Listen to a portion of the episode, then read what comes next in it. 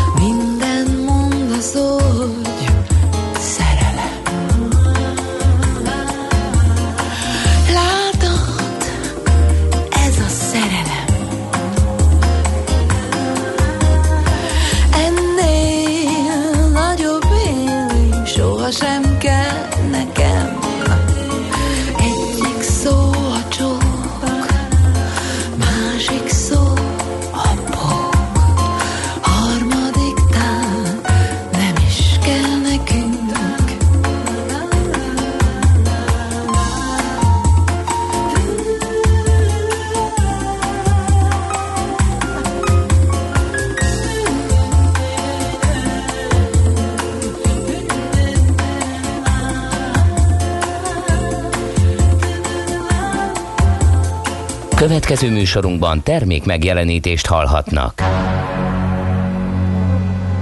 A kilencven egész kilenc Jazzy bemutatja: egy zűrös városban, ahol semmi sem biztos. Csak az adó?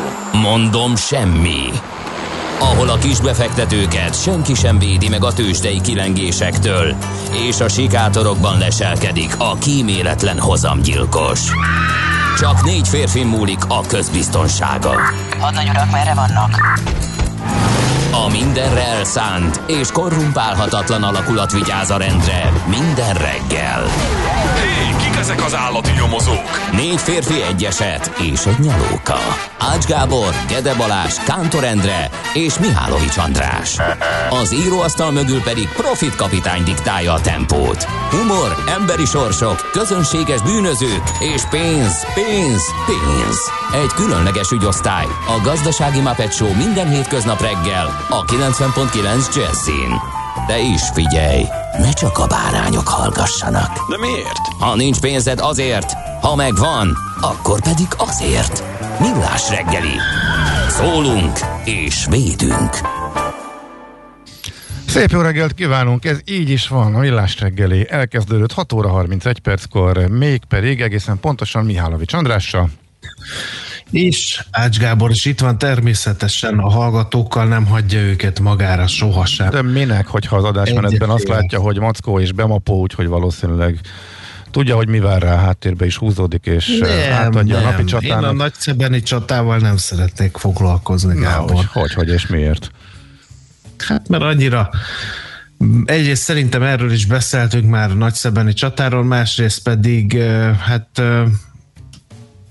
igazából nem is nagyon szívtam fel magam ebből a csatából, bevallom őszintén. Akkor azt mondd el, hogy mitől... De mindig vannak ütközetek, amik érdekesek, valamiért na, felkeltik a figyelmemet, aztán vannak. Na, de hogy ez mitől ütközetek. Függ, azt mesél, de milyen, min, min múlik? Pillanatnyi, pillanatnyi kósza hangulattól. Aha, semmi jó. Egyébtől. Vagy kevés. Éppen valami impulzus ér, vagy nem tudom. Szeretem Bemapót, olvastam az életrajzát is, meg, meg hát természetesen, hogy Katona Csabát idézem magánemberként, kicsit árnyaltabb az ő képe, mint héroszként, de a hadvezéreknél ez már, ez már csak így van. Egyébként, ha nem lett volna olyan, amilyen, akkor alig ha beszélgetnénk most arról, hogy miért nem beszélgetünk a Segesvárról indított ellentámadásáról, amivel elfoglalta Nagyszebent ezernyolcszáznegyvenkilenc. március tizenegyedikén. Uh-huh. Na, gyorsan mit írnak a hallgatók? Kedves urak, most hallgattam vissza a Romhányi Rímhányó podcastot. Megint csak szuper lett, gratulálok, és köszönet nektek és Katona Csabának. Hát elsősorban Katona Csab- Csabának mondom én. Nagy macskák musical rajongó vagyok, kívülről fújom az összes dalt, és csak most tudtam meg, hogy ezeket is neki köszönhetjük. Szép estét kíván Dóra. Jött nemrég, igen, tegnap este, amikor visszahallgatta. Tehát ezt tudjuk javasolni mindenkinek, hogy e, tegye meg. Nekem annyi a különbség, hogy nem vagyok akkora macskák rajongó, de én sem tudtam, és érdekes színfolt volt ez is e, az ő munkásságából, mármint Romhányi Józseféből, akire a száz éves évforduló, tehát születésének századik évfordulója miatt emlékeztünk. Kedden a Mesél a múlt rovatban. Jó reggel, Csepel és Gödöllő között nincs semmi fennakadás, talán ma látok. Nyuszit írja, nagyon szerelmes futár, és D-kartástól egyelőre az az információ érkezett, hogy ma ismét ő viszi M-kartást a Bölcsibe, ezért erre tekintetek, később jelentkezik ő útinformációkkal, amelyeket természetesen nagy-nagy szeretettel várunk. No, nézzük, mi köthető március tizenegyedikéhez. Hát a Szilárdoknak a nevenapja. Remélem, ma lesz a Búró Szilárd, hogy meggratuláljuk. Lesz, lesz, bizony, lesz. Na, végre. El ne felejtsük. El ne nem, felejtsük. Nem, ezzel kezdjük. Isten éltesse tehát a Szilárdokat nevük napján, nekem is vannak bőven Szilárd ismerőseim, úgyhogy most nem sorolnám fel őket, zavarba ejteni ez a megemlékezés férfi emberekről lévén szó, úgyhogy ezt most elkerülném, viszont azt nem, hogy ezerkilencszáznyolcvanötben választották meg március tizenegyedikén Mikhail Gorbacsovot a Szovjetunió kommunista pártjának főtitkárává, és hát akkor a világ szerintem még nem sejtette, hogy a glasznoszt és a perestrojka milyen hatással lesz az egész világra, meg Mikhail Gorbacsov e, milyen hatással lesz a világra, aztán milyen gyorsan e, eltűnik majd a világpolitika színpadáról Mikhail Gorbacsov. Épp nem ezt szoktuk meg a szovjet pártfőtitkároktól. És éppen most milyen sokat hallunk róla, mert hogy ö, emlékezik, ö, és ö, sokan emlékeznek is rá, nem csak a születésnapja kapcsán, hanem elég sok ö, dokumentumfilm is készült vele, és sokan most, többen is most kezdték el feldolgozni ezt az időszakot, illetve az ő ö, pályafutását, illetve az ő szerepét. Egyébként ö, Doboz Istvánt is megiklette, a Világbank volt, volt vezető közgazdásza, aki nekünk is szokott nyilatkozni, most valamelyik nap írt Gorbacsov szerepéről egy véleményt az Indexen. Azt is érdemes egyébként elolvasni, hogyha valaki erre kíváncsi. Érdekes, hogy most ennyire a középpontba került ő. De hát én olvastam egy pár megemlékezést, meg talán interjút is készítettek vele a jeles alkalomból, és hát nem vidám hangulatú az a történet. A legmeglepőbb fordulat ezekben az, hogy azt mondják, hogy az ő feleségének, Raisának elég komoly politikai ambíciói voltak, és hát majd, hogy nem elindult valamiféle megmérettetésen is, ahol komoly esélyei lettek volna, csak hát ugye ő megbetegedett, és már nem tudta ezt a uh-huh. művét befejezni. Minden esetre érdekes lett volna a Raisa Gorbacsova visszatér a politikába a férje helyett, mondjuk. Az is érdekes lett volna, hogyha többet mond a jelenlegi rendszerrel kapcsolatos véleményéről, de ott mindig árnyalja a képet, és kicsit finom, finoman fogalmaz, és találgatják sokan, hogy mi lehet a valóság. Vagy csak úgy járt ő is, vagy úgy jártak esetleg a az újságírók, akik beszélnek vele, mint, mint ahogy gyakran járunk így Magyarországon mi is, hogy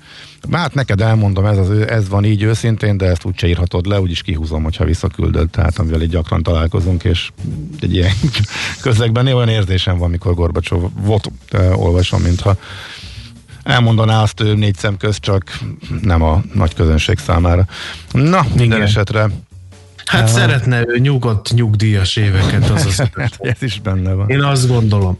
No, kétezer-négy, nézzük még igen. tovább, mert van még bőven. kétezer-négyben ez, ezen a napon, ezekben az órákban még békésen utazgattak Madrid felé, zögykölődtek a vonatokon, mit sem sejtve a, azok, akik bejárnak az elővárosokból, majd pedig nem sokkal hét óra után négy egymást követő vonaton, ugyanabban, ugyanazon a vonalon, ugyanabban az irányba, és lényegében két perc különbséggel tizenhárom, azt hiszem tizenhárom bomba robbant.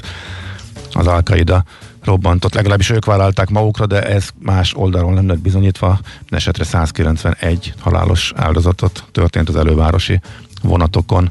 Néhány perc különbséggel történt robbantás sorozat, hát kétezer-négyben volt a madridi terrortámadás. És aztán kétezer-tizenegyben is szomorú nap volt, március tizenegyedike, tehát kereken tíz évvel ezelőtt a Richter skála szerinti kilences erősségű földrengés rázta meg Japán keleti partvidékét, Sendai városához közel történt mindez. Helyi idő szerint tizennégy óra negyvenhat perckor, Közép-Európában akkor hat óra negyvenhat percet mértek, és a rengést egy elég derék cunami is követte. Erről fogunk beszélgetni egyébként részletesen, tehát pontosan tíz éve történt mindez, és nagyon-nagyon ellentmondásos információkat lehet olvasni arról, hogy a máig tartó hatások, illetve hogy meddig tartó hatások vannak, mi lett a felelősökkel, mennyiben kezelték ezt másképp a japánok, mint annak idején a Szovjetunió Csernobilt, amelyről rengeteget lehetett beszélni és hallani, már csak a kiváló filmsorozat miatt is, úgyhogy Fukushimára vissza fogunk majd térni fél nyolc előtt kicsivel, tehát pontosan tíz évvel ezelőtt történt. De akkor köszöntsük a születésnaposokat is. Mert hogy van bőven születésnaposok is, ezerkilencszázhat. március tizenegyedikén született Bánhidi Laci bácsi, Matula bácsi, meg a, hát ugye ez volt a legemlékezetesebb szerepe, de az Indul a Bakterházban is. Koncz bácsi, azt hiszem, azt a figurát formálta ő meg. Én nagyon szeretem Matula bácsit, úgyhogy emlékezzünk hát jó szívvel Bánhidi Laci bácsi. Nem találkoztam olyan emberrel, aki Nek, Tényleg. Akihez ne állt volna közel az ő által megformált figura, igen. Amilyen közel hoz, állt hozzá Bánhidi Laci bácsi, olyan távol Bobby McFerrin, amerikai jazz énekes és karmester, nem szégyellem bevallani, bár ma van a születésnapja, ezerkilencszázötven. március tizenegyedikén született, mert volt az a, a száma, amit a rongyosra játszottak a rádiók, az a Uh, nincs benne hangszer, nem tudom mi a címe. Don't worry, happy, csak kíváncsi voltam, hogy eszedbe fogja jutni. Nem, nem jut eszembe, igen. Pont ezért áll távol tőlem Bobby McFerrin, mert annyira rongyosra játszották a rádiók, hogy heróton van tőle, uh, és hát szegény Bobby McFerrin nem tehet róla, de, de mély ellenérzésekkel Uh, állok itt, amikor uh, egy, előjött egy teljesen, ez a don. Teljesen tipikus reakció az a helyzet, uh, és szerintem százból kilencvenhat sacra embernek fogalma nincs az ő további tevékenységéről. Igen. És hogy milyen zseniális zenész egyébként, illetve karmester, mert az egy gigasláger beragadt, ami egyébként egészen döbbenetesen irritáló mértékben volt túljátszva, de hát azért, mert hogy ott volt a slágerlistán, és az eladások alapján e, egyszerűen ezt szerették és vették az emberek, hogy két részre szakadt a társadalom. Mennyire? Igen, tehát szerintem, amikor először meghallottad, akkor szerintem két-három hétig mindenki szerette. Sőt, mindenki röhögött a videóklipjén is, aki, aki látta. De az, hogy utána ebből két hónap, majd négy hónap, majd egy év lett, amíg a csapból is ez folyt, ez teljesen megváltozott. Egy nagyon érdekes jelenség volt ez a dal. Egy csomó rekordot megdöntött egyébként eladásokban, slágerlistán töltött hetekben, hónapokban, mindenben. Elképesztő jó dal egyébként, szerintem, de, Figyelj, de, de, de, de, nagyon, de meg lehetett úrni nagyon korán, igen. Belemerültem a munkásságába, például olyan érdekességeket találtam, hogy sajátos stílusban vezényel karmesterként a Tel Vilmos című opera nyitányát például rendszeresen hangszer nélkül eldúdoltatja a szimfonikus zenészekkel, aminek mindig óriási sikere van, vagy egyedülálló a kapella előadás módja négy oktávnyi hangterjedelmével, szavak nélküli szkett vokáljával vált ismerté, uh-huh. mellhangról fejhangra vált, meg, meg ilyesmiket tud, tehát nagyon érdekes a pali, csak hát szegény, hát nem szegény, mert nyilván így aztán örömzenélhet, és nem kell a, nehéz, a karmesterek nehéz pályáját befutnia, mert nem hiszem, hogy megélhetési gondjai vannak, mert annyi jogdíjat kapott a Don't Worry, Be Happy című slágeréért, hogy szerintem... Jaj, hát uh, fontos a zsebébe turkálni, így amikor köszöntjük a születésnapját. Hát egyből. Fontos, hát. Te azt képzeld el, hogy a múltkor szóba került, hogy van ez a műsor, időnként így esténként poénból leülünk a amikor egy család így együtt van, és már csak ökörködünk, hogy ez az évszám kitalálós műsor, azt hiszem a vé há-on. Ezt már mondtad kedden. És ez pont kedden került szó, és hogy a gyerekek nyilván ezt nem ismerték, ezt a dalt, de így elsőre mindenkinek bejött. Nagyon mellé trafáltak, amikor tippelgettek a, az évszámról, de ez az elsőre megszerethető, fogalmuk nem volt a Don't Worry Be Happy-ről, de kapásból jót röhögtek a videón, és azt mondták, hogy ez egy jó, milyen jó kis, jó kis dal. Tehát így volt vele szerintem az egész világ addig, ameddig ezt nem kellett, igen, naponta hallgatni, vagy éven keresztül, vagy két éven keresztül. Na, pattanjunk tovább. ezerkilencszázötvenkettő Douglas Adams angol író, költő születésnapja, sajnos ő kétezer-egy óta már nincs velünk, de a Galaxis Útikalauz stopposoknak az bizony velünk marad örökre. Hát kérem szépen, igazából már trilógiává nőtte ki magát. tizenöt millió példányban kelt el az író életében, televíziós sorozat lett belőle, színpadi művek, képregények, számítógépes játék, és még egy nagy játékfilm is készült. Trilógia? A... Öt, öt részes trilógia, nem? Amin igen, öt részes is. Trilógia, persze. Igen, igen. No, szóval Douglas Adamsre is emlékeztünk. Egyébként május huszonötödikén pont az ő emlékére e, rendezik meg a törölköző napot, majd akkor erre visszatérünk. Most Douglas Adams születésnapjáról emlékeztünk meg. És ugye aranyköpésünk is lesz majd, az tőle fogunk majd idézni. De most... Ne őríts meg. De, képzeld el. Ezek szerint jól átfutottad a mai adásmenetet. Is. Amilyen későn érkezett, én akkor már az igazak álmát aludtam. Pontosan időben. Ha nem hívott fel a figyelmemet, hogy helyette más információ ment el véletlenül, akkor lehet, akkor hogy most az első órát Douglas Adams életének és munkásságának szánnánk, a második órát Bobby McFerrinének, a harmadik óránkat pedig teljes egészében Bánhidi László élete és munkássága töltenébe. De szerencsére éber voltál és figyelmeztettél, nem aludtál, az imént kijelentettel ellentétben, ezért itt vagyunk, és egy nagyon változatos műsort próbálunk nektek ismét összehozni. Hú, most megér, mindjárt megnézem, mennyire bosszantottuk fel ezzel megint a hallgatókat, de, de csak a zene alatt.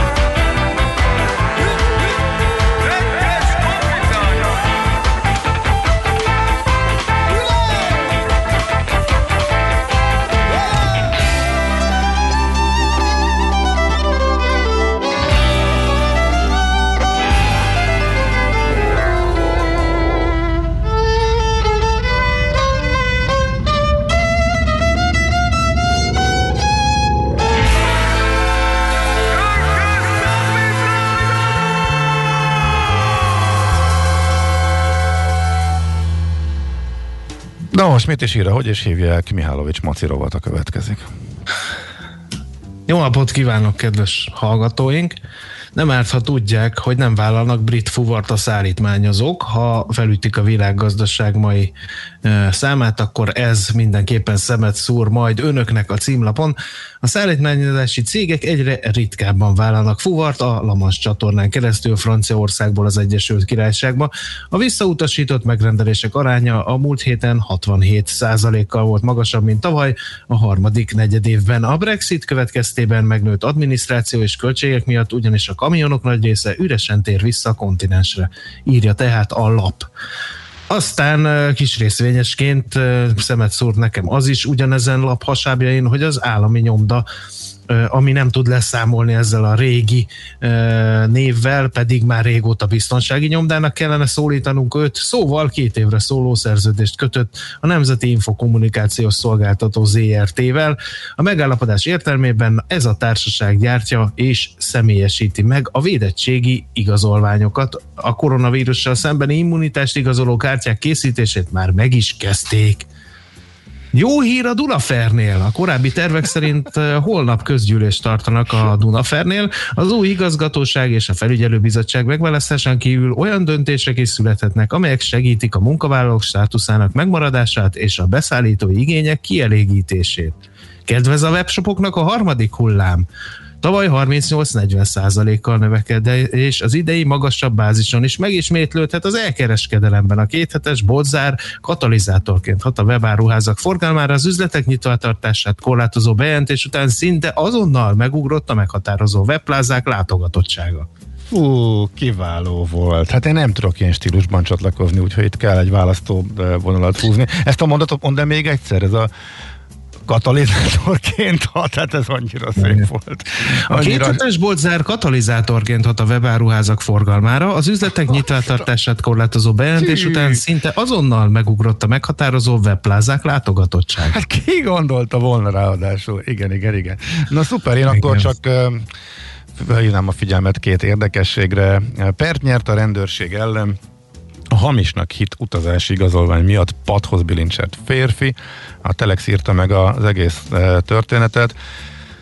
Én valószínűleg elengedtem volna ezt a dolgot, de ő végigvitte, és a jogi procedúrán végigment. Egyszer csak utazott, teljesen normális utazási bizo- igazolvánnyal. Nem tudom pontosan ez milyen igazolás volt a tanuló jogviszonyra, valami nem tudom, hogy néz ki ez pontosan, képzésben vett részt, gond nélkül utazott, míg nem egyszer egy kalauz úgy döntött, hogy az hamis, és e, leszállította, sőt, rendőrt hívott, e, és e, azt mondta a, hát nevezhetem akkor károsultnak, e, hogy e, jó, akkor menjünk be, és akkor majd ezt elmagyarázom én a biztos uraknak, hogy ez nincs ezzel semmi probléma, nekik meg nyilván az a dolgok, hogy már utána néznek és utána kérdeznek, de nem kérdeztek meg másik kalauzt, nem érdeklődtek a kiállító szervnél, hanem hát elég megalázó módon bántak a meggyanúsított férfivel, padhoz bilincselték, stb. Sok-sok óra után engedték csak el, és akkor először azt gondolt, hogy majd akkor elnézést kérnek tőle, és majd,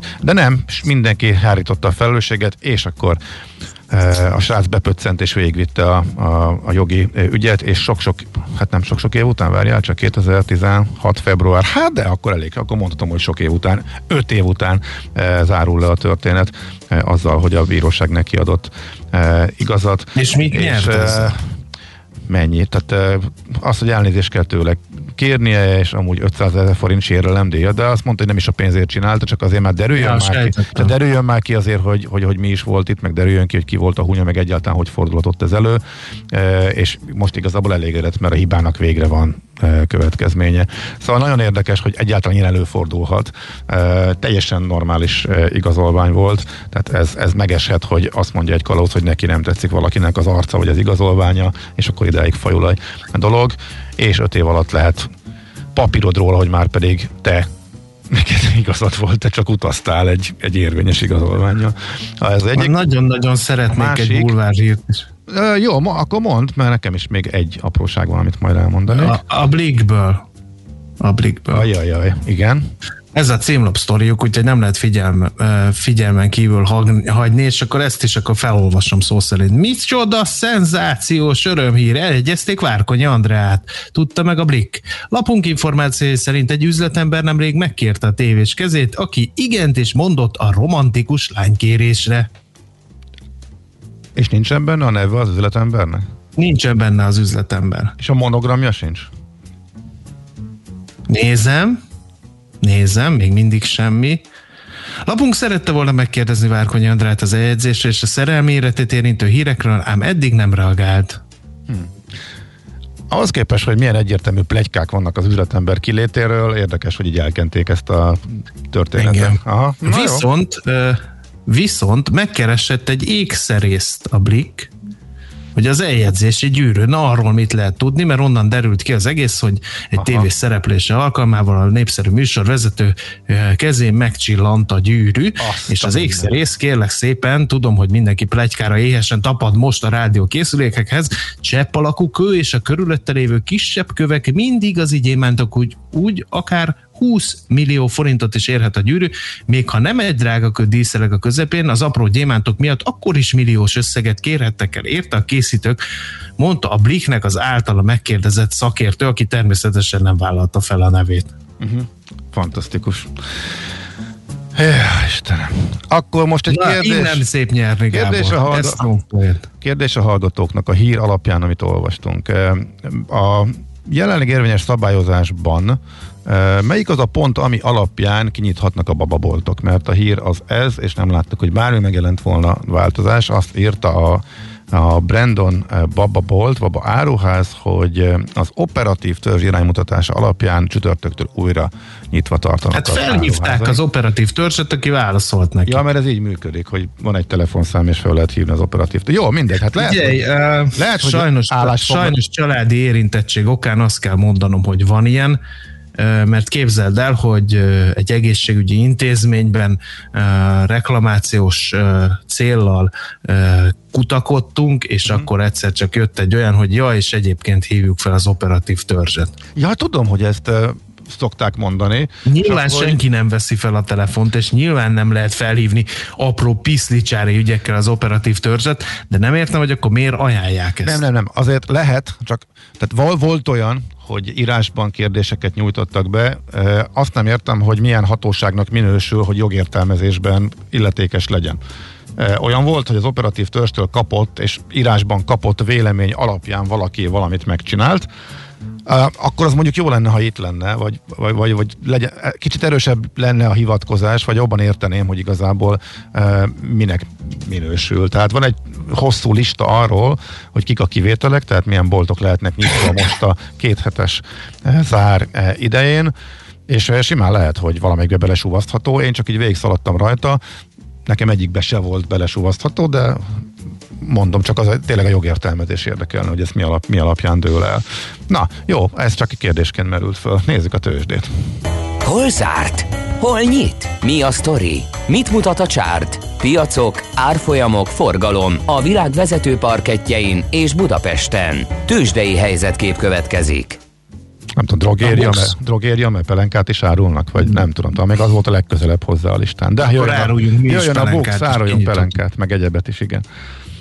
A BUX nulla egész hat százalékkal ment fölfelé, negyvenháromezer-ötszázhetvenkilenc ponton fejezte be a kereskedést, a vezető papírok vegyesen teljesítettek, jó napja volt az o té pének, két egész három százalékkal ment fölfelé, tizenháromezer-ötszáznyolcvan forintig, a Telekom fél százalékot tett hozzá a BUX teljesítményéhez, meg a saját részvényárfolyamához négyszáztíz forintig ment, de gyengélkedett a másik két papír, nagyobb mértékben a MOL nulla egész nyolc százalékkal kétezer-kétszáztizenkettő forintig esett vissza, hat százalékot veszített értékéből a Richter, nyolcezer-kétszázötvenöt forintig ment lefelé, és a legnagyobb papírok között ott szerepelt a SZET, amely nulla egész nyolcvanhét százalékot ment fölfelé. Nézem, a kisebb részvények közül volt-e értelmezhető forgalom akár fel, akár le? Nem volt, úgyhogy lapozzunk a külföldi oldalakra, és nézzük meg az ottani tőzsdék teljesítményét közösen. Hát Amerikában ismét az volt, hogy a, hát mondhatjuk azt, hogy kitart a rotáció. Érdekes ez, hogy vajon még meddig kedvenc szó fordulatodat újra elsüthetted egy sima, egy fordított NASDAQ mínusz nulla, és a többi index pedig pluszban, úgyhogy most is az látszik, hogy kicsit kiszerettek, sőt tartósabban is kiszerettek az elmúlt évek technológiai sztárpapírjaiból a kedves befektetők, és ebből most már az az érdekes helyzet állt elő, hogy a három nagy index közül a Dow Jones teljesíti legjobban. Az elmúlt években pontosan az ellentétjét láttuk, tehát már öt egész öt százalékot emelkedett az idén a NASDAQ. Most, hogy belevettek és visszapattant, de kisebb mértékben jött vissza az elmúlt napokban, mint ahova leütették, azt megelőzően másfél százalékos pluszban van. Hú, a Teslát nem néztem végül, hol lett a vége, de nagy visszapattanás volt ott, és a jókora beöntés és zuhanás után. Amúgy meg olyan nagyobb céges történetek nem voltak, ismét ez a szétszálazás, rotáció, továbbra is a félvezetőipar gyenge teljesítménye okozta leginkább az esést a technológiai szektorban, majdnem két százalékot estek a chipgyártók. Igen, egy érdekes történet maga a chip hiány, ez egy csomó szektorra áthúzódik, és még sokat fogunk erről hallani, már jó pár hete beszéltünk is róla az i té rovatunkban is, úgyhogy nagyjából ennyi e, kis mínusz, illetve nagyobb e, plusz, a tágabb piac egyértelműen fölfelé tartott, tehát tegnap Amerikában. Tőzsdei helyzetkép hangzott el a Millás reggeliben. Rögtön van egy komoly és egy komolytalan magyarázat a bababolt nyitvatartásra. Azt mondja, hogy um, um, melyiktől kezdjem? Nem tudom, csak tessék már kezdeni, drága ácsúr, hét óra van. Szóler Andrea verbális tűzijátékkal készült, amely lassan adakta kerül, mert Ács Gábor hosszasan gondolkozik azon, hogy a bőség zavarát hogy küzdje le. Nem, elő kellett keresni az üzenetet, mert próbáltam úgy idézni, ahogy megkaptam, nem csak emlékezetből. Szóval a klasszik vicc, Viktor hallgató szerint, te Farkas lehúznál a listáról? Farkas a nyuszikának. Medve. Persze. Jó, lehet. Med- Mondom, medvés medve. volt, tényleg ez medvés volt. Aha, át akarják pontosítani. Amúgy csak pedig pontosan. Nem tipikus drogéria, e, például a Brendon, de ha hirtelen kell egy melszívó szület, e, szülés után, e, vannak még ilyen dolgok, amelyek mondjuk webshopból rendelve napokig tartana, úgyhogy ez, a, ez azért, na ez egy abszolút érthető történet és indoklása arra, hogyha, hogy miért döntöttek így, de hát mondjuk kommunikálni ezt is akkor ezek szerint elfelejtették. De akkor a fontos, a legfontosabb maga az információ, hogy ezek szerint a baba boltok is nyitva lehetnek, legalábbis a Brendon példája ezt mutatja. Nos, akkor most felkonfolhatod Szoller Andit. Már előttem az összeset, verbális tűzijáték Szoller Anditól. Mutasd meg nekik, tigris, tessék! Műsorunkban termék megjelenítést hallhattak. Társadalmi célú reklám következik. Itt a kilencven egész kilenc Jazzyn. Váltsa valóra elképzeléseit az Uniós Horizont Európa Program kutatási és innovációs forrásaiból. Az en ká ef há ingyenes online rendezvénysorozatot indít kétezer-húsz. február tizenegyedikétől a sikeres pályázáshoz. négy hét, tizenkét rendezvény, több mint húsz szakterület. Regisztráció double-u double-u double-u pont n k f h pont gov pont h u. Készült az Innovációs és Technológiai Minisztérium, valamint a Nemzeti Kutatási, Fejlesztési és Innovációs Hivatal támogatásával. A társadalmi célú reklám után hamarosan visszatérünk a stílusos zenékhez. Itt a kilencven egész kilenc Jazzyn. Reklám. Céges energiafogyasztás, energetikai tudnivalók, teendők és döntések. Tudni akarod, hogyan lehet hatékonyabb a céged? Fontos lenne, hogy pazarlás helyett a megtakarításon legyen a hangsúly. Tudj meg többet az energiahatékonysági megoldásokról minden kedden reggel három negyvennyolckor a Millás reggeliben. A Cég Energia rovat támogatója az Alteo csoport. alteo pont h u. Energiában gondolkodunk. Elérkezett a hónap legszerencsésebb időszaka. Március ötödike és tizenharmadika közötti akciónkban az ötös, a hatos és a skandináv lottón, valamint a putton és a luxoron összesen kilencvenkét millió forint pénznyeremény vár. Játsz lottozóban, interneten, es em es-ben, vagy akár az okos lottó mobil alkalmazással. Márciusi szerencsenapok. A szerencse esélyt adott. Legyen neked is malacod. Részletek a szerencsejáték pont h u oldalon. A szerencsejátékban csak tizennyolc éven felüliek vehetnek részt. Reklámot hallottak. Hírek a kilencven egész kilenc Jazzyn. Már kézbesítik az első oltási igazolványokat. Benyújtották a huszonöt év alatti fiatalok személyi jövedelemadómentességéről szóló törvényjavaslatot. Egy év alatt hétszeresére drágult Kínából árut szállítani Európába. Fagyos a reggel, néhol mínusz kilenc fokot is mérünk, napközben felhők jelennek meg az égen, megélénkül a szél, kisebb eső is lehet, öt-tizenegy fokra készülhetünk. Jó reggelt kívánok, Czoller Andrea vagyok. Megérkeztek az első oltási igazolványok azokhoz, akik már megkapták a koronavírus elleni vakcina második adagját is. A há vé gé pont hu azt írja, a kártyán szerepel a tulajdonos neve, a személyi igazolvány és útlevél száma, az oltás ideje, illetve az igazolvány sorszáma, valamint van rajta egy kú er kód, amit leolvasva jelenleg az elektronikus egészségügyi szolgáltatási tér kezdő oldala jelenik meg a telefon böngészőjében. A hátoldalán kétnyelvű szöveg olvasható arról, hogy csak útlevéllel vagy személyi igazolvánnyal együtt érvényes és nem átruházható. Az új fertőzöttek és a kórházban kezeltek száma is napról napra növekszik. Jelenleg több mint nyolcezer-háromszáz embert ápolnak kórházban Magyarországon koronavírussal, mivel ez a szám ilyen magas a kórházban, a vérplazma iránti igény is megnőtt. Ezért a tisztifőorvos azt kérte, hogy aki átesett a betegségen, gyógyult és szeretne segíteni, az jelentkezzen a véradó állomásokon plazma adására. Ennek feltételei megtalálhatók az Országos Vérellátó Szolgálat honlapján. A legfontosabb, hogy az illető legyen két hetet tünetmentes és ne legyen súlyos, krónikus betegsége. Benyújtották az országgyűlésnek a huszonöt év alatti fiatalok személyi jövedelemadómentességéről szóló törvényjavaslatot. Ennek értelmében kétezer-huszonkettő. január elsejétől a huszonöt év alattiak a bruttó nemzetgazdasági átlagbérig, vagyis négyszázháromezer-hatszáz forintig mentesülnek az es zé i á megfizetése alól, jelentette be a családokért felelős tárca nélküli miniszter közösségi oldalán. Novák Katalin közölte, az érintetteknek átlagosan körülbelül huszonkét százalékkal nő majd a jövedelmük a jelenlegihez képest. Mivel március tizenötödike hétfőre esik, a hosszú hétvégén ehhez igazodik a vonatok és a távolsági buszok közlekedési rendje. A vonatok március tizennegyedikén vasárnap az ünnepnapi, tizenötödikén hétfőn pedig a vasárnapi menetrend szerint közlekednek, közölte a MÁV.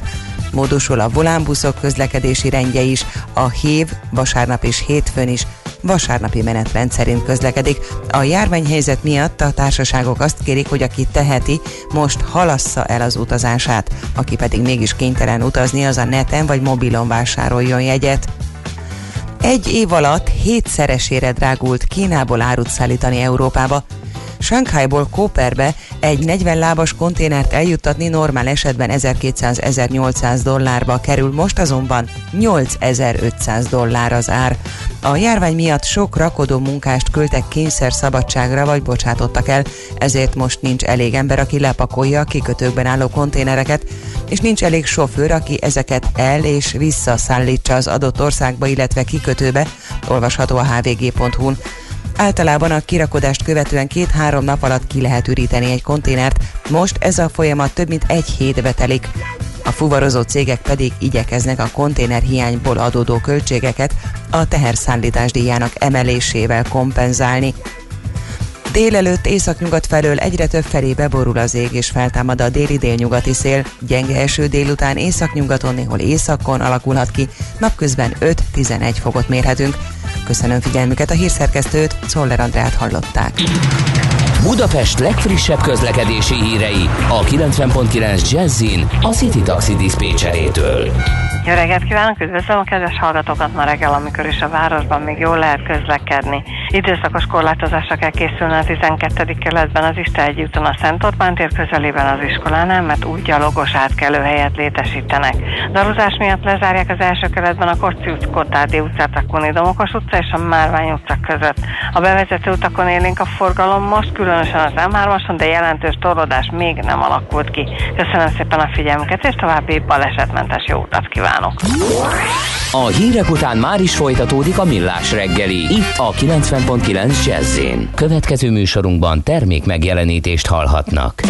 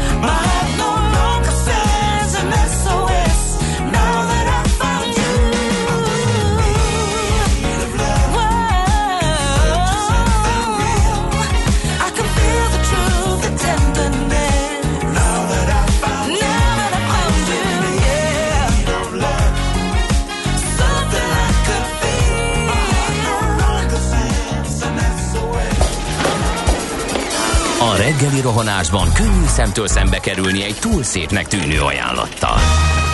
Az eredmény... krétával körberajzolt tetemes összeg. A tetthelyen a gazdasági helyszínelők, a ravasz, az agy és két füles csésze és fejvállalakzat.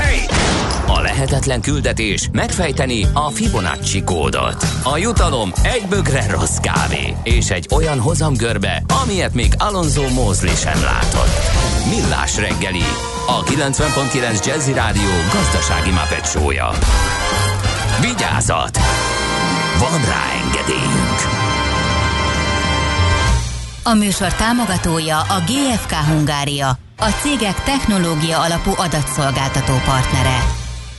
Folytatódik a Millás reggeli, szép jó reggelt kívánunk! Ismételten hét óra tizennégy perckor Mihálovics András köszönti a hallgatókat egyrészt. A hét óra tizennégy percig nagyon hosszan zenélő Ács Gábor van a stúdióban. Már azt hittem, hogy kimegyek még egy vödör kávér, amit nem fogyasztok el, mert nagyon-nagyon vártam, hogy beszélgessek a hallgatókhoz, vagy hallgatókkal, vagy hallgatóknak, vagy hallgatóktól, mert oknyomozó újságírói munkát végeztem az elmúlt percekben.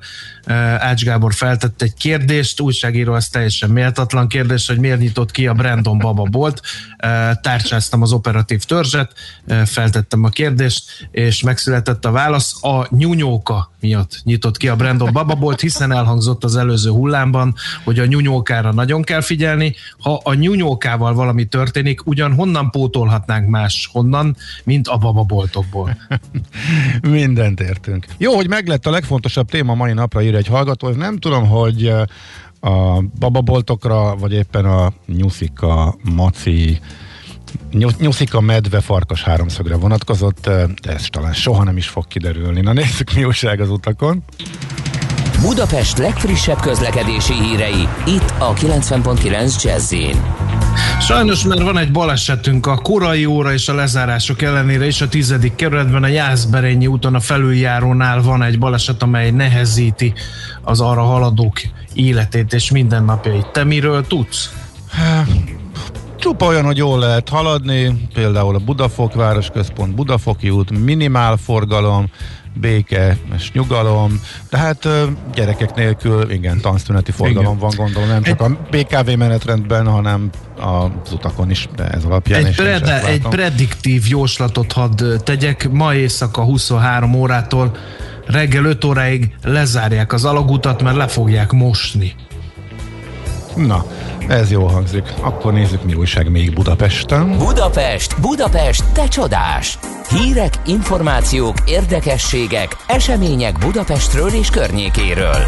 Illetve egy újabb kérdés egy hallgatótól, a kínai boltokra kérdez rá, hogy az melyik pontban. Majd ezt is, ha nyúnyókát megtaláltad, akkor erre is gondolom az oknyomozó tevékenységed majd kiterjed. A kínai Jó, de hát nem hívhatom negyed óránként, amikor a drága hallgatóknak végre eszőbe jut valami. Hát de egyből fölvették neked, használt ki, úgyhogy akkor folytasd légy szíves ezt a tevékenységet. Következő zene alatt majd akkor három perc alatt, akkor remélem ez is eh, kiderül. Na jó, van, vannak azért eh, fontosabb eh, híreink is, például az Index hosszasan értekezik arról, illetve hát kifaggatta az illetékest, és hosszasan leírják, hogy a budavári Palotanegyedben pont, pontosan mit újítanak föl, és mikor, biztos a látogatóközpont, az irodaház, és hogy milyen jól haladnak a Várkapitányság non-profit zé er té kommunikáció és, és marketing igazgatója mesélt erről. A budavári palota külsejét újítjuk fel, utána a belső tereket,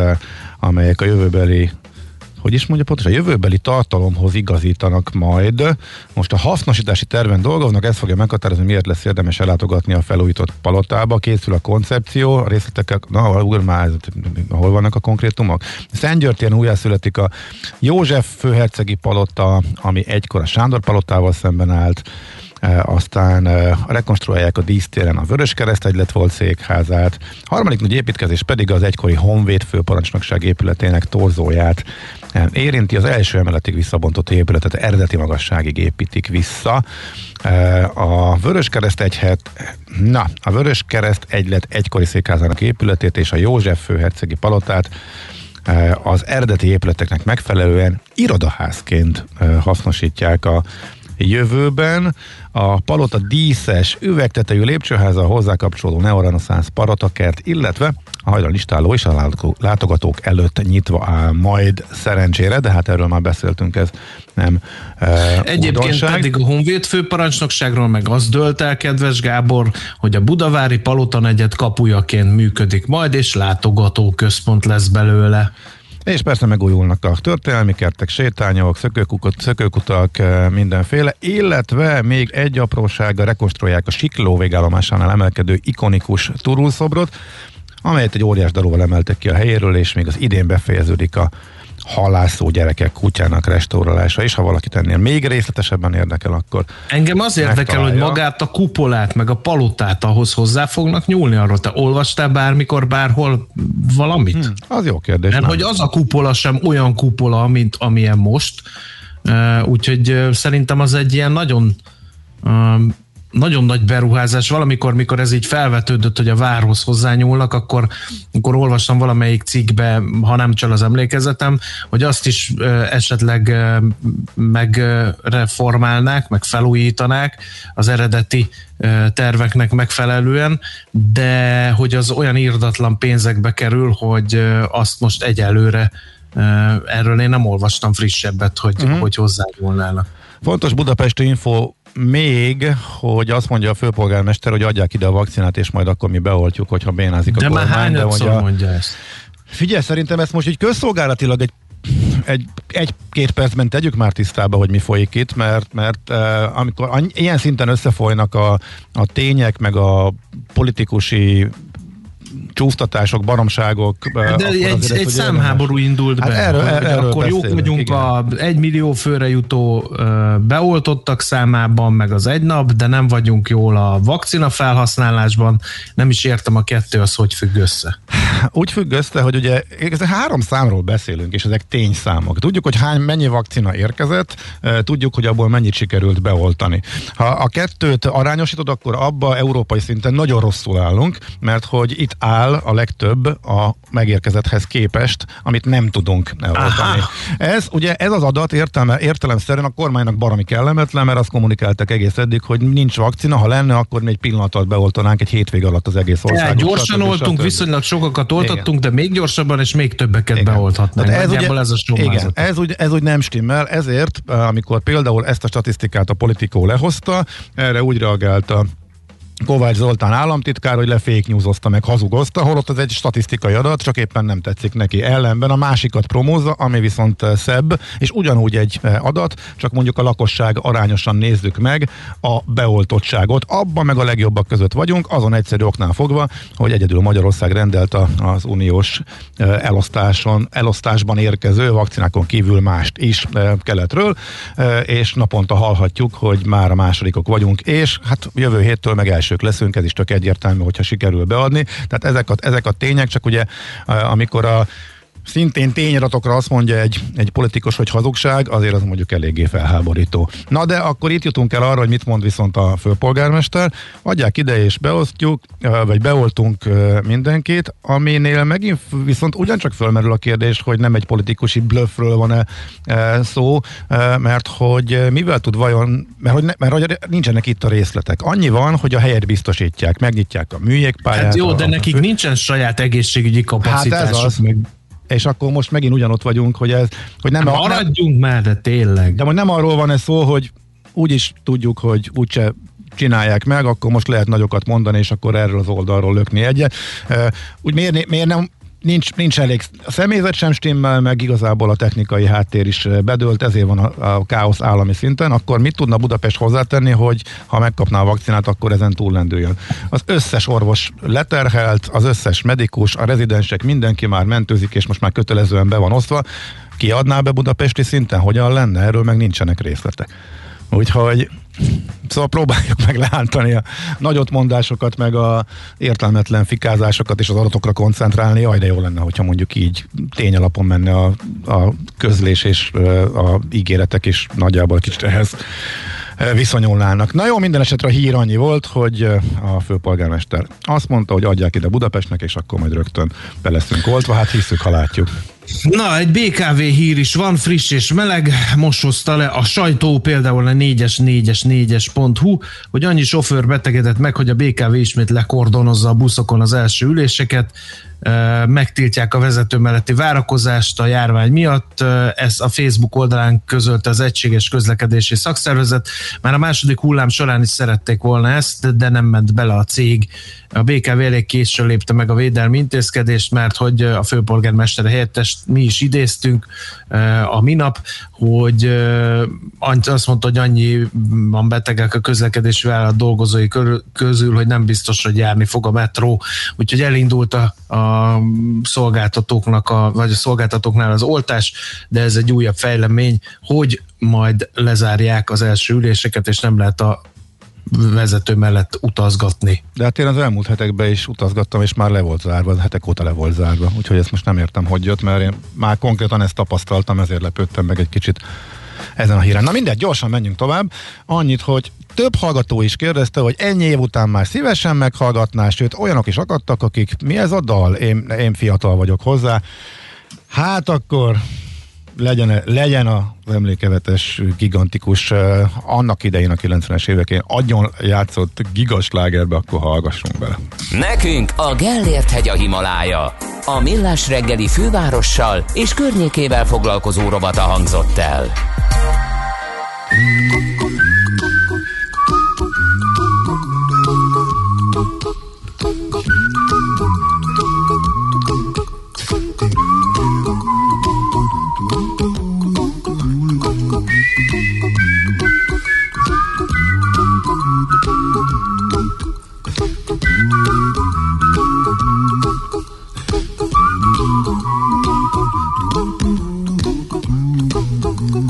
Here's a little song I wrote. You might want to sing it note for note. Don't worry, be happy. In every life we have some trouble, but when you worry you make it double. Don't worry, be happy. Don't worry, be happy now.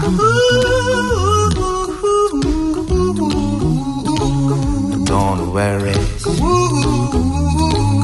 be happy. Don't worry, be happy.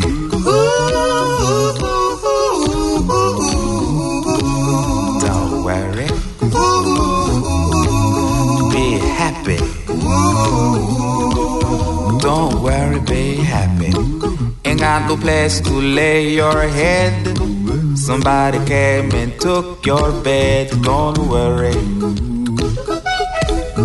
be happy. The landlord say your rent is late. He may have to litigate. Don't worry, be happy. Look at me, I'm happy.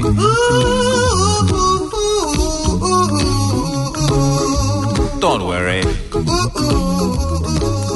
Be happy. Hát András vágott egy arcot, amikor meghallotta, hát neki nem hiányzott ennyi év után se, de a hallgatóknak igen, úgyhogy köszönjük szépen Bobby McFerrinnek. Most viszont, ahogy bearangoztunk, visszaemlékezünk, illetve nem csak visszaemlékezünk, sőt elsősorban nem visszaemlékezünk Fukushimára, hanem megnézzük, hogy ebbe a tíz évben mit tapasztaltunk, tanultunk-e belőle, máshogy kezelték a japánok, mint a Szovjetunió, az ő katasztrófájukat, mert hát ez, elég sok ez, egymással ellentétes információt is eh, hallunk. Itt van velünk Szabó M. István alapi pont hu szakírója. Eh, jó reggel, szia! Hello! Mik a legfontosabbak? Induljunk el onnan, hogy eh, nagyon röviden, hogy mi történt, aztán utána gyorsan kanyarodjunk arra, hogy eh, mit, mit látni ma. Jó, a, szerintem a, a kronológiát azt mindenki meg tudja nézni, beüti a Google-ba, hogy Fukushima azonnal ez fog kijönni, hogy mi történt ott.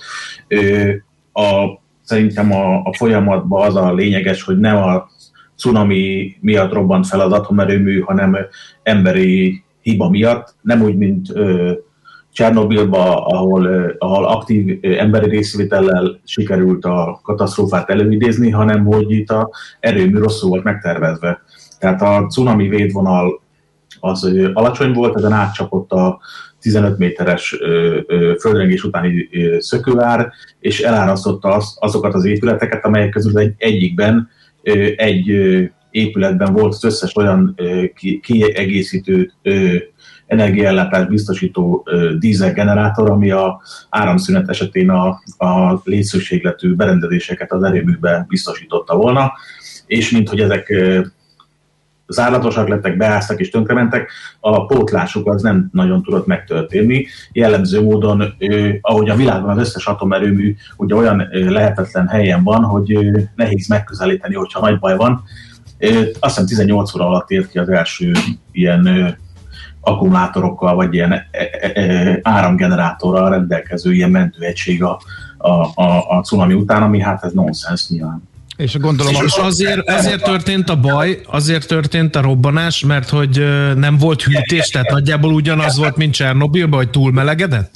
Hát a végeredmény az majdnem ugyanaz volt, hogyha nagyon le akarom egyszerűsíteni, akkor Csernobilban az történt, hogy a reaktor az, hogyha úgy képzeled el a reaktor, magát a reaktort, mint egy kukta, akkor a kuktának a teteje robbant le, és ott ö, igazából nem, nem atomrobbanás történt, hanem ott az ott, ottani anyagok ö, robbantak be. Fukushimában meg az történt, hogy a, bár maga a rendszer az leállt, tehát a földrengés az ö, egy automata leállást csinált, ugye ott, ott hat reaktor volt, ebből három működött ebben a pillanatban, leállt mind a, mind a három, de nem tudták hűteni az álló reaktort, mert azt tovább kell hűteni, ugye erre, erre hűtő közeget kell biztosítani, és mivel nem volt olyan ö, áramellátási, becsatlakozási pontja az erőműnek, ami a keringetést, illetve a magának a hűtővíznek a bejutatását biztosította volna, ezért az, az, a, az a reaktorban lévő hűtőközeg az egyszerűen elpárolgott, vagy, vagy egy jelentős része elpárolgott,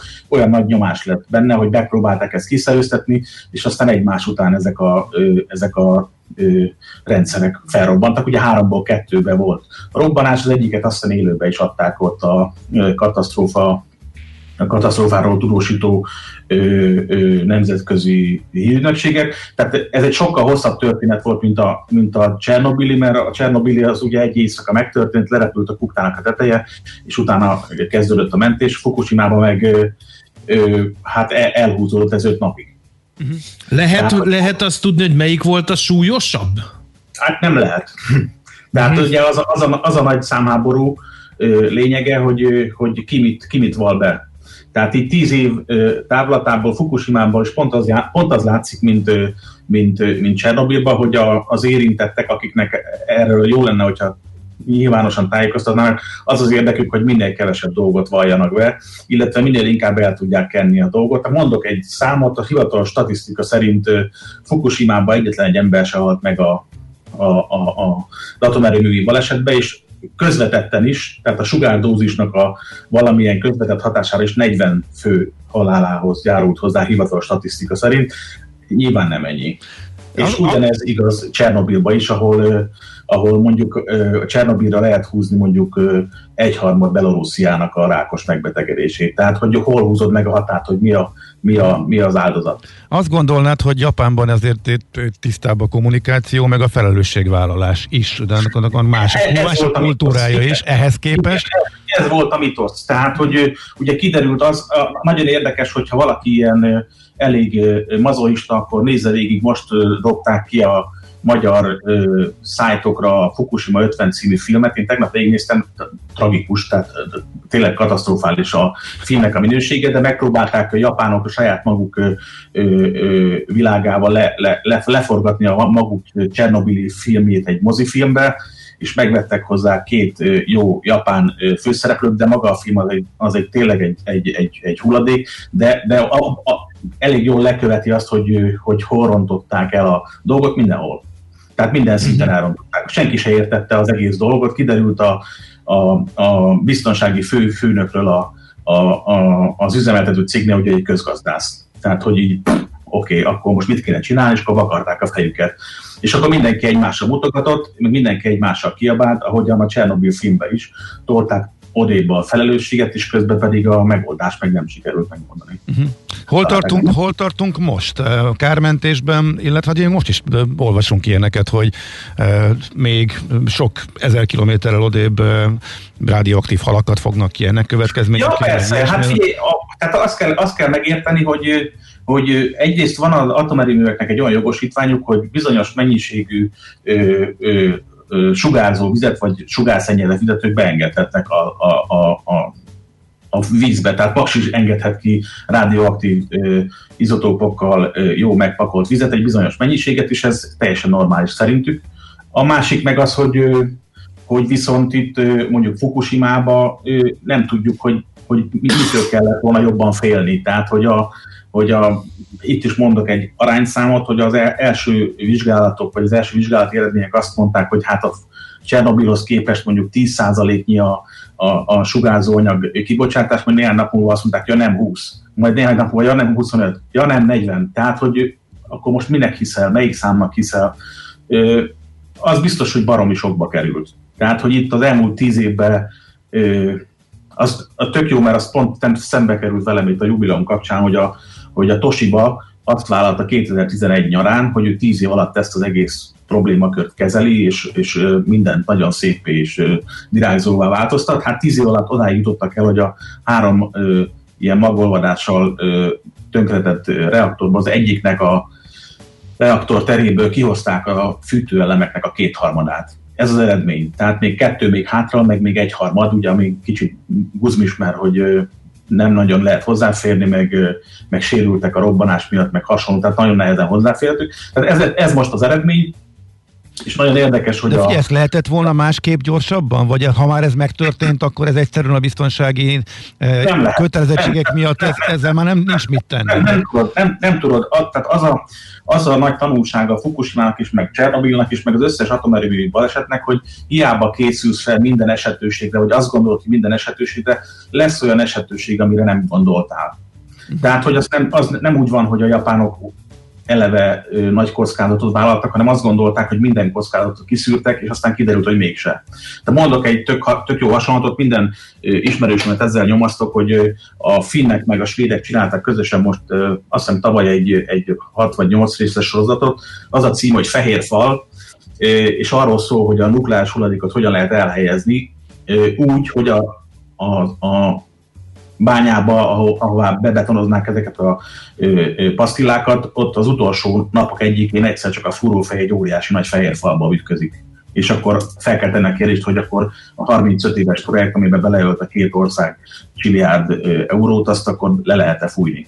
És ha nem fújjuk le, és ö, probléma lesz, akkor mi történik. És ennek a sorozatnak is az a vége, mint a Fukushimának, meg mint a Csernobilnak, meg mint a Csernobil sorozatnak, meg mint a Three Miles Islandnek, hogy Hogy, hogy egyszerűen nem tud az ember elég óvatos lenni, nem tud az ember elég körültekintő lenni, mert mindig jön olyan szituáció, amire nem tud felkészülni, és ennek ez a vége. És akkor mondok, mondok két számot, jó, hogyha már számra volt szó. A, a Fukushimára eddig ö, a, kiszámolta a Japan Times, hogy, ö, hogy mennyit, mennyit költöttek el a, magára a mentésre. Tehát tíz éve ez, a, ez az egység se, egyetlen kilovatórát se termel, tehát nincs belőle áram, és erre elköltöttek, most meg is keresem gyorsan, hogy mennyit, tizenhat egész kilenc billió, tehát tizenhatezer-kilencszáz milliárd jent. Aha. Az azt jelenti, hogy az egész magyar ö, gé dé pé, egy évi gé dé pét azt elköltötték eddig erre a, erre a produkcióra, amit tíz, éve, tíz év alatt tudtak összehozni. Úgy számolnak, hogy még talán harmincegy évig fognak menteni, és ennek is kiszámolták a költségét, a közgazdasági számítás, az elég nagy szórás, de olyan ö, forintra átszámolva harmincegy és száznegyvenöt ezer milliárd forint közötti összeg jött ki. Figyelj, akkor jól, jól vonom le a tanulságot, hogyha mondjuk az hasonlítom, mint egy légikatasztrófához, hogy egyre kevesebb van, nagyon-nagyon-nagyon-nagyon ritkán van. Minden katasztrófából tanulunk, javítunk, és nagyon biztonságos, de kivéthetetlen, hogy egyszer-egyszer előfordul, viszont akkor, ha ez egy atomkatasztrófa, akkor annak egészen durva következményei vannak, és azzal már nem tudsz uh, kezdeni. És... nincs, nincsen, nincsen biztonság, csak akkor, hogyha egy repülőgépet mondjuk ne adj Isten tévesen, vagy szándékosan lelőnek, vagy lezuhan, akkor legfeljebb az, az hal meg rajta, aki rajta van, meg akire ráesik. Uh-huh. Egy atomerőműnél meg azért nem ez a helyzet, tehát hogy, hogy itt a kockázatviselő képesség az, ami átértékelődött szerintem a, az elmúlt években, és ugye az a, az a, a, a rossz hírem van, hogy a, hogy a fukushimai erőmű az negyven évig tulajdonképpen hiba nélkül tette a dolgát. Tehát úgy tűnt, hogy ez egy ilyen perpetuum mobile ellátja Tokiót a szükséges energiával, azt hiszem két és félszer akkora kapacitása van, mint a jelenlegi paksi atomerőműnek, és nem ez az egyetlen, ami, ami Tokiót ellátta, de negyven évig ez, ez tök jól szolgált, és aztán egyszer csak pak. És ezt, és ezt, nem, ezt nem, nem tudod meg nem történtét tenni, és nem tudod jóvá tenni, mert hogy lehet, hogy száz hatvan ezer embert, ez is ugye statisztika, négyszázhetven ezer és száz hatvan ezer közötti kitelepített számok között megy a számháború, hogy ki számít ennek, meg mi a definíció, és ebből a, a, a japán kormányzat szerint száz huszonkét ezer embert visszatelepíthettek a területre, csak oké, okay, akkor várjuk meg, hogy ennek tíz év múlva mi lesz a vége, mert a rákos megbetegedések, meg a tizenöt éves sugárzási tehát a sugárz, sugárzás attaktól számított tizenöt év után kezd ez szignifikánsan emel, emelkedni. Uh-huh. Tehát mondok erre is egy számot, hogyha már ugye gazdasági rádiónk számokból élünk, hogy, hogy kétezer-tizenhétben kijött egy, egy tanulmány, ami a tizennyolc év alatti gyerekeket vizsgálta, egyetlen egy tényezőre, ugye azt, azt Csernobil kapcsán megtanulták, hogy nem az összes rákot kell vizsgálni, mert ebben úgyis elkezdenek a, a, a mindenféle hatóságok kötözködni, hogy ez nem is úgy van, meg nem is, nem is azzal van összefüggésben. Pajzsmirigy rákot vizsgáltak, pajzsmirigy daganatos megbetegedést, amiről azt kell tudni, hogy a, ebben a korosztályban, tehát a tizennyolc év alatti korosztályban a, a normális érték az egy a millióhoz. Tehát egy millió szűrésbe egy, ez a normális. Ugye annak nyilván nem normális, akit kiszűrnek ebbe, mert az valószínűleg belehal valamilyen szövődményébe, de ehhez képest háromszázezer gyereket vizsgáltak meg Japánba, és kétszáz daganatos gyereket találtak. kétszázat. Mm-hmm. Ez azt jelenti, hogy ez, hogyha jól számolom, akkor ez nagyjából egy, egy hétszázszoros szorzó, mm-hmm. amit nem másra magyarázni, mint azzal, hogy... Világos. Mm-hmm. Oké, okay. Értjük, és hát nagyon tanulságos, elgondolkodtató. Köszönjük szépen, hogy beszéltünk róla. Halleluja. Szép napot. Szia, jó munkát. Szabó M. Szabó M. Istvánnal, napi.hu szakírójával beszélgettünk Fukushimáról, eh, annak apropóján, hogy pontosan tíz évvel ezelőtt történt az atomkatasztrófa, eh, és eh, máig sem egyértelműek a hatások, és ugye nagyon sokat beszéltünk és hallottunk Csernobilról, már csak a kiváló eh, film sorozat eh, kapcsán is, ezért is érdekes összevetni, hogy mennyiben volt más, illetve mennyiben vontuk le a tanulságokat másként eh, Fukushimából, vagy Fukushimáról. Nos, jó, gyorsan akkor a rövid hírek, és mindjárt folytatjuk. Műsorunkban termék megjelenítést hallhattak. A kultúra, befektetés önmagunkba. A hozam, előrevívő gondolatok. Könyv, film, színház, kiállítás, műtárgy, zene. Kultmogul. A millás reggeli műfajokon és zsánereken átívelő kulturális hozamgeneráló rovata minden kedden kilenc óra harminc után. Ha a bankszámlád mellett a lelked és szürke állományod is építeni szeretnéd. Fektess be magadba, kulturálódj! A rovat támogatója a Budapesti Metropolitán Egyetem, az Alkotó Egyetem. Rövid hírek a kilencven pont kilenc Jazzyn. Lélegeztető gépeket adna el a magyar kormány. A közlönyben megjelent rendelet szerint egyelőre felmérik azoknak a stratégiai raktárkészleten felüli lélegeztető gépeknek a mennyiségét, típusát és sorszámát, amelyeket az állam eladna. Egy másik, szintén most megjelent rendelettel tizennyolc lélegeztető gépet már el is küldött a kormány, írja a há vé gé pont hú, ez azonban nem értékesítés volt, hanem ingyenes adomány Ugandának. A járvány első hullámában a Külgazdasági és Külügyminisztérium több mint tizenhétezer-négyszáz lélegeztetőgépet vásárolt, több mint háromszáz milliárd forintból, ezek közül azonban ezernél is kevesebbet szállítottak ki a kórházakba. Ütemesen és jól halad a koronavírus elleni oltás Magyarországon, a következő egy hétben is több százezren kaphatnak vakcinát, mondta a Nemzeti Népegészségügyi Központ járványügyi főosztályának vezetője a Közrádióban. Galgóci Ágnes elmondta, több százezer adag oltóanyagot szállítottak ki az oltópontokra és a házi orvosokhoz. Az utóbbiak most a hatvan év feletti embereket oltják, tette hozzá. Szólt arról is, a felmérések szerint egyre nő a vakcinák iránti bizalom, már majdnem három millióan jelezték, hogy szeretnének oltást. A napi pont hu közben arról ír, továbbra is siralmasan állunk a vakcinák beadásával. Magyarország a harminc E G T tagállam közül a huszonhatodik helyen áll a rendelkezésre álló vakcinák hatvanöt százalékának felhasználásával. Ez mintegy hétszázezer adag vakcinát jelent, ami múlt hét végéig a hűtőkben várakozott, ahelyett, hogy megkapták volna az emberek. Mindeközben európai összevetésben az átoltottsággal a második helyre, a globális halálozási listán pedig a hatodik helyre kerültünk. Rekordot dönthet a benzin és a gázolaj ára. Ma hat-hat forinttal emelkedtek az üzemanyagárak, pénteken pedig három-három forinttal még tovább nőnek.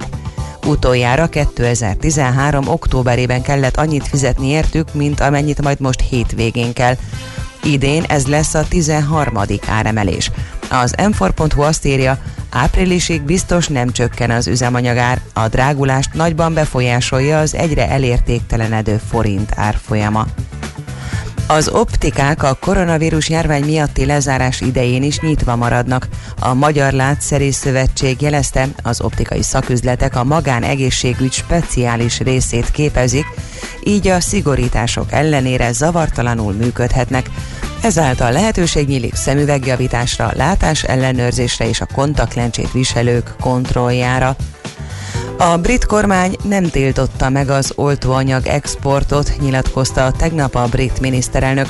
Boris Johnson ezzel cáfolta az Európai Tanács elnöke előző napi közlését, amely szerint London nem engedélyezi a vakcinák kivitelét. Johnson hangsúlyozta, a világjárvány elleni globális harcban mindenki ugyanazon az oldalon áll, és London is ellenzi az oltóanyag nacionalizmus minden megnyilvánulási formáját. Délelőtt északnyugat felől egyre több felé beborul az ég, és feltámad a déli délnyugati szél. Gyenge eső délután északnyugaton, néhol északon alakulhat ki. Napközben öt-tizenegy fokot mérhetünk. Köszönöm a figyelmüket a hírszerkesztőt. Köszönöm a figyelmüket a hírszerkesztőt, Szoller Andrát hallották. Budapest legfrissebb közlekedési hírei, itt a kilencven egész kilenc Jazzyn. A fővárosban baleset nehezíti a közlekedést a tizedik kerületben a Jászberényi úton a felüljárónál. Lassú a haladás a tízes főúton befelé az ürömi körforgalom előtt, az em hármas autópálya bevezető szakaszán a Kacsó-Pongrác úti felüljárónál, a Kerepesi úton befelé a Fogarasi út előtt, az Andrássy úton az Erzsébet tér előtt, a Hungária körgyűrűn szakaszonként, valamint a Pesti alsórakparton a Margit hídtól délre. Mától a tizenkettedik kerületben az Istenhegyi úton a Szent Orbán tér közelében az iskolánál új gyalogos átkelőhelyet létesítenek, ezért időszakos korlátozásra kell készülni. Továbbá a tizenharmadik kerületben a Petneházi utcát lezárták a Béke utca közelében, mert csatornát javítanak. A harminckettes autóbusz terelve közlekedik az Örs vezértere felé, a Béke utca megállót áthelyezték a Béke utcába a Petneházi utca után. Illetve a bé ká ká járatok a tanszüneti menetrend szerint közlekednek a koronavírus járvány miatt. Nemesszegi Dániel, bé ká ká Info. A hírek után már is folytatódik a Millás reggeli, itt a kilencven egész kilenc Jazzyn. Következő műsorunkban termék megjelenítést hallhatnak. Reggel, csípa reggel, az a pajkos, friss levegővel, ébredező fák és borostyán indák borzolják föl szendertő bőröm. Csak egy-két nesz, a ganglomhán tesz-vesz, halkan morajlik a város a kapun túl. Itt van az egész nap előttem, bármi lehet ma még belőlem. Kertész leszek, fát nevelek, vagy vadakat terelő juhász leszek. Itt van az egész nap előttem, bármi lehet még. Itt van az egész nap előttem, még bárki. Bárki lehetek még, házi, locsolós néni, szeretgeti a virágutat, más meg szívja a napsugarat. A kávé illata ömből jött, a műzlis tányér a kanállal ütközött, fordul az áll. Újra megy a fonott kosár, benn a fejemben meg egy új dal születik már. Itt van az egész nap előttem, bármi lehet ma még belőlem. Kertész leszek, ügyet hajtok, holnaptán virágot hozok. Itt van az egész nap előttem, bármi lehet még. Itt van az egész nap előttem, még bárki, bárki lehetek még.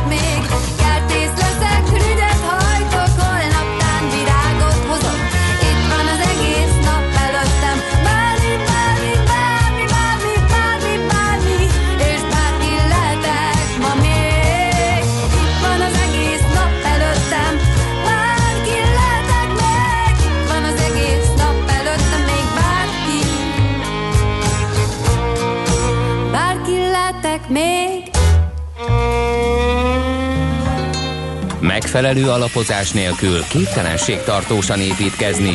A Ferde torony ugyan látványos, de egyben aggasztó is. Kerüld el, hogy alaptalan döntések miatt Ferde pénztornyot építs. Támogasd meg tudásodat a Millás reggeli heti alapozójával.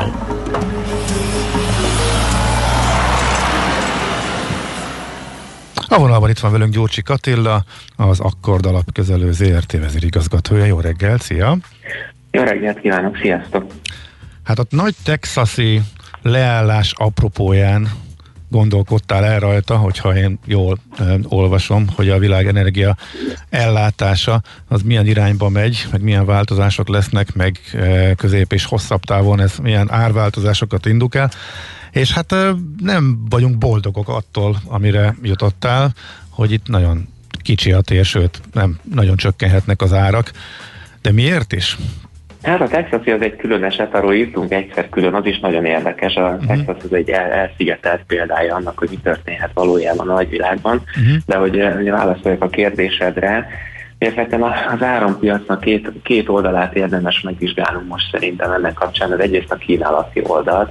A kínálati oldalon az látszik, hogy a világ áramtermelésének mindig a harmincnyolc százalékát azt szén elégetésével állítjuk elő, ami ugye egy elég jelentős tétel, és egyébként tiszta energia, és, és összességében közel kétharmadát a szén, szénhidrogének elégetése, tehát a szenen kívül a, a földgáznak van egyébként még jelentős szerepe, az olajnak nagyon pici, uh-huh. és a maradék egyharmad az, amit mondhatjuk, hogy többé-kevésbé tiszta atomenergia, vízenergia és megújuló energiák kombinációjából áll. És hát ugye, ha a klímacélokat valamilyen módon szeretnénk teljesíteni, akkor a, a, a szenet, ami egyébként már hetvenes évektől számolva azért csökken a szénnek az aránya az áramtermelésben, de szóval a szenet ki kellene vezetni.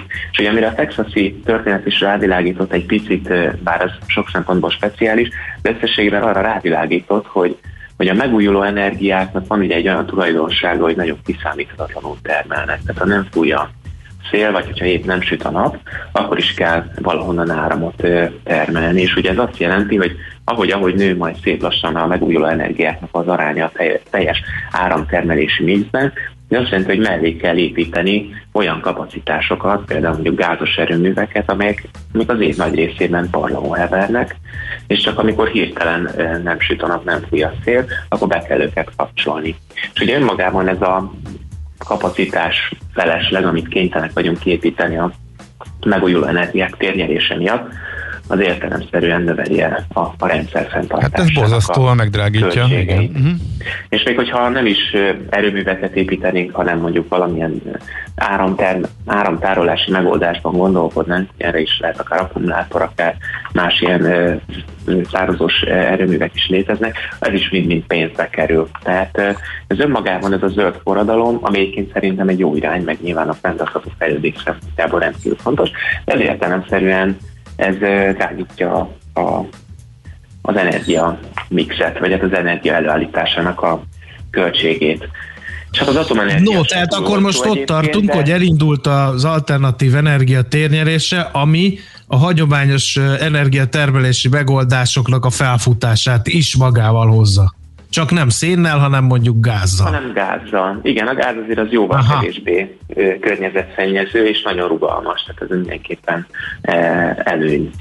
Az atomenergia is jó megoldás lehetne, de jelenleg a ez elég drága, bár vannak arra kísérletek, hogy olcsóbb atomerőműveket építsenek. Épp erős írta egy anyagot, hogy Bill Gates finanszíroz egy olyan projektet, aminek a lényege, hogy olcsóbb és megbízhatóbb atomerőműveket építsenek. Hát ezt a, ezt a témát az imént a fukushimai balesetről beszéltünk, ahol kimondatott, hogy nincs tökéletes biztonság, ez így most különösen pikáns az előbbi Na. beszélgetés után ez a pár hát mondatot. Azt kell tudni, hogy, azt kell tudni, hogy, hogy a hetvenes évek óta nem nyúltak hozzá az atomerőmű dizájnokhoz érdemben. Tehát, hogy, hogy, hogy valójában ezt a technológiát, ezt, ezt elfelejtette a nyugat. Most nem mennék bele nagyon részletesen, de mondjuk hetvenkilenc óta eh, atomerőmű sem épült például az Egyesült Államokban sem. Tehát, hogy ott volt ez a Three Mile Island atombaleset, és azóta valójában ott sem épült. Tehát a közvélemény teljesen elfordult az atomenergiától, és hát a Fukushima az pedig például a német atomiparnak tette be a kaput, és ugye egy kicsit ide a régiónra elvezünk, akkor ez a magyar helyzetet különösen pikánsá teszi, hiszen a németek azt vállalták, hogy kétezer-huszonháromig leállítják az összes atomerőművüket, és kétezer-harmincig a szenet is kivezették, és ez azért érdekes, meg pikáns, hogyha itt most a magyar energiahelyzetről, meg áramhelyzetről beszélünk, mert Magyarország egy olyan ország, ahol az áramfogyasztásunknak a húsz-harminc százalékát külföldről vesszük, és itt a régióban ez a német áramtermelésnek a, az átalakulása, ez véletlenül tovább fogja drágítani a, az áramárakat, hiszen az atom és a szén kivezetése az azt jelenti, hogy akkor, akkor azt valahonnan máshonnan kell előállítani. Mindemellett a cseheknél... És a németek, bocsássak, a németek hogyan ja. oldják meg? Hát ők is, ezért épül az Északi Áramlat kettő gázvezeték, hogy az oroszoktól tudnak csak többlet mennyiségben, vagy lényeges tételben gázt vásárolni, tehát ők gázerőművekkel oldják meg, meg készülékben, tartalékba helyezik a szenes kapacitásokat, hogyha baj van. Uh-huh, és ezért ilyen megengedők, több meglepően megengedők az Oroszországban történtekkel kapcsolatban a németek, mert ugye ez az hát összefüggés is felmerül. Ezért, ezért az Északi Áramlat kettő a német politika szempontjából eddig egy érinthetetlen projekt volt, hiszen a német iparnak, ha ezt az zöld forradalmat meg akarják valósítani, akkor erre elengedhetetlen szükségük van. Egész hiszen Közép-Európában vagy egy Nyugat-Európában kimerülőben vannak a gázkészletek, tehát a német gazdasághoz szükséges többlet gáz, vagy a német energiatermeléshez szükséges többlet gáz csak Oroszország tudja jelenállás szerint biztosítani. Úgyhogy igen, a megengedé, meg, tehát a, az enyhe hozzáállás a német oldalról, különösen az Északi Áramlat kettes projekt kapcsán az elsősorban ennek köszönhető, igen. Hát az amerikaiak pedig hát jelezték, hogy ők szívesen hoznának el en gét, de hát az mégsem ugyanolyan, gondolom. Az el en gével az a baj, hogy, hogy azt ugye cseppfolyósítani kell, ennek van egy ára, tehát az el en gé az jó, de, de, de sose lesz olcsó. Tehát az egy, az egy relatíve drága megoldás, a csövön érkező gázhoz képest mindenképpen, és a versenyképességi problémák miatt nyilván a németek is inkább az olcsóbb megoldás felé hajlanak. Egy picit visszaeveznénk egy gondolat erejéig a régiónkra, tehát ugye a németek azok így állnak az energia helyzethez. A cseheknél kétezer-negyvenig kimerülnek a lignites szénbányák, ami azt jelenti, hogy ők is erősen gondolkodnak atomerőműépítésben. A lengyelek pedig nyolcvan plusz százalékban szén elégetésével állítják elő az elektromos áramot, és ők nem szeretnének az oroszoktól gázt venni. Szóval az egész régiónak az energiahelyzete az, az, az, az elkövetkező tíz-tizenöt évben egy érdekes kihívás elé áll, hogy hogyan lehet ezt a helyzetet megoldani.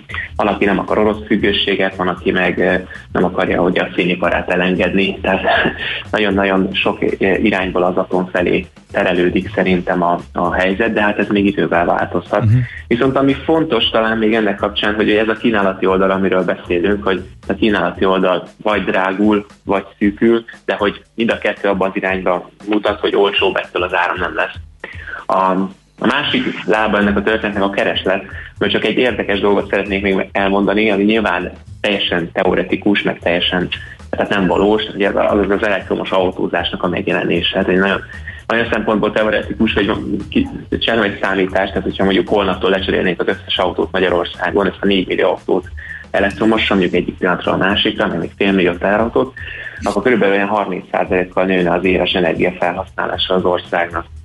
Ami azért érdekes, mert kb. harminc százalékot most is külföldről szerzünk be, és akkor az azt jelenteni, hogy ha ez megvalósul, ami egyébként lehet, hogy tizenöt-húsz éves távon ténylegesen megvalósul, hogy akkor az áram fogyasztásunknak több mint felét kellene külföldről beszerezni, ami meglehetősen nehézkesnek tűnik abban a e, szituációban, amiről most beszélünk, hogy hogyan alakul a régiónak az energia mérlege. Szóval szerintem lesz megoldás, meg, meg, lehet, meg azért van rá idő, tehát ez nem egyik napra a másikra történik, de az biztos, hogy ezt a többet energiát, ami egyrészt igény szinten felmerül, másrészt pedig a kínálat átalakulásából ered, ezt minden bizonnyal csak drágában lehet megvalósítani. Hm. Oké, okay, hát ez nagyon érdekes és elgondolkodtató volt, nagyon szépen köszönjük, hogy beszéltünk erről, és jó sok kérdés fölmerült még, sok irányba igen, ezek igen. alapján, érdemes lesz majd még ezekre visszatérni. Köszi még egyszer, jó munkát, szép napot neked is. Köszönöm szépen, sziasztok! Szia, köszönjük, szia! szia. Gyurcsik Attilával beszélgettünk, aki a Concord, bocsánat, az Akkord Alapkezelő zé er té vezérigazgatója.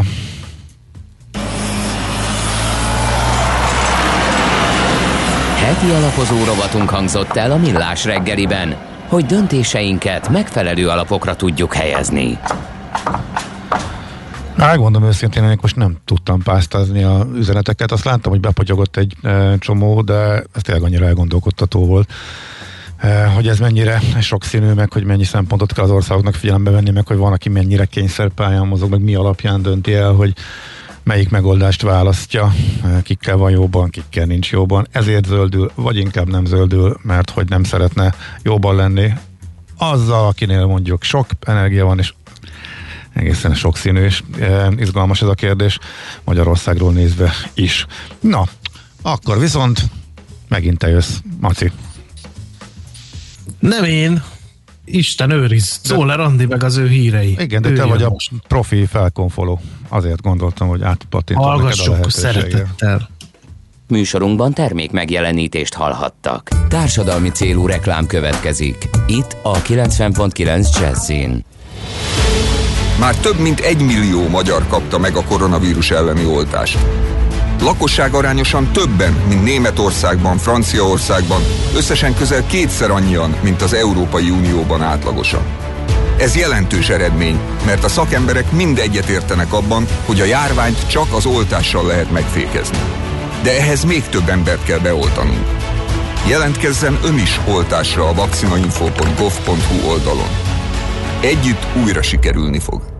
Készült Magyarország kormánya megbízásából. A társadalmi célú reklám után hamarosan visszatérünk a stílusos zenékhez. Itt a kilencven egész kilenc Jazzyn.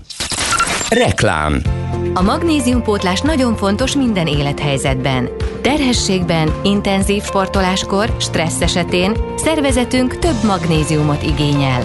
A magnézium hiány szívpanaszokat és izomgörcsöket okozhat. Magnéziumpótlásra a Magnerot megfelelő választás. Magnerot, és célba ér a magnézium. Vény nélkül kapható gyógyszer. A kockázatokról és a mellékhatásokról olvass el a betegtájékoztatót, vagy kérdezze meg kezelőorvosát, gyógyszerészét. Reklámot hallottak. Hírek a kilencven egész kilenc Jazzyn. A beszámolók elhalasztását kérik a könyvelők, már kézbesítik az első oltási igazolványokat, év végén elkezdhetik beoltani a gyerekeket. Fagyos a reggel, néhol mínusz kilenc fokot is mérünk, napközben felhők jelennek meg az égen, megélénkül a szél, néhol kisebb eső is lehet, öt-tizenegy fokra készülhetünk.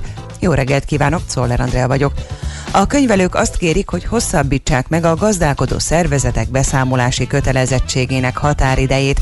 Levélben fordultak a pénzügyminisztériumhoz, mert a március nyolcadikán életbe lépett járványügyi korlátozások miatt a köz- és taggyűlések összehívása komoly problémát okoz. A Minősített Könyvelők Egyesületének elnöke közölte, a társaságok és a civil szervezetek nem tudnak eleget tenni jogszabályi kötelezettségüknek, nem tudják szabályszerűen elfogadni az előző évi beszámolót május harmincegyedikéig, ezért van szükség a határidő elhalasztására. Megérkeztek az első oltási igazolványok azokhoz, akik már megkapták a koronavírus elleni vakcina második adagját is.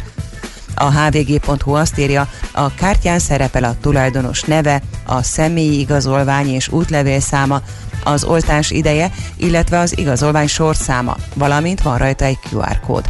A hátoldalán kétnyelvű szöveg olvasható arról, hogy csak útlevéllel vagy személyi igazolvánnyal együtt érvényes, és nem átruházható.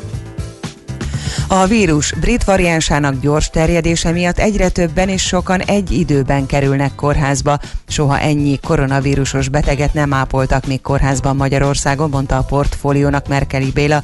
A Sóter rektora szerint azonban az egészségügyi ellátók a korábbiakhoz képest húsz-huszonöt százalékkal jobban terhelhetők most a járvány harmadik hulláma idején. Naponta már ötszáz orvos és egészségtudományi hallgató segíti a mentőszolgálat munkáját a koronavírus járvány elleni védekezésben. Az Innovációs és Technológiai Minisztérium jelezte, októbertől februárig mintegy huszonhatezer műszakban teljesített szolgálatot, mintegy kétezer-kétszáz hallgató, és csaknem ezer egyetemistát vontak be a kórházi, klinikai tevékenységek támogatásába. A koronavírus elleni védekezésben közreműködő hallgatók oltása folyamatos, munkájukért munkadíjban részesülnek, tanulmányi és vizsgakedvezményekkel élhetnek a tavaszi fél évben is. Tovább gyorsult a járvány terjedése az elmúlt huszonnégy órában, több mint száztizennyolc millióra nőtt a fertőzöttek száma, azaz egy nap alatt majdnem négyszázötven ezerrel több új esetet regisztráltak, szemben az egy nappal korábbi négyszázezres emelkedéssel. Már év végén elkezdhetik beoltani a gyerekeket. A gyártók már vizsgálják, hogy miként hatnak szérumaik a legkisebbeknél, de egyelőre nem tudni ezeknek mikor lesz eredménye, számolt be az em té i. Közben Izraelben már beoltottak hatszáz gyereket Pfizer vakcinával, és nem jelentkeztek náluk súlyos mellékhatások, sőt enyhe tünetek is csak ritkán. A cég ugyanakkor jelenleg is teszteli az oltóanyag hatékonyságát a tizenkét és tizenöt évesek közti korosztályban, és hamarosan elkezdik vizsgálni az öt és tizenegy év közötti korcsoportot is. Újabb szolgáltatás.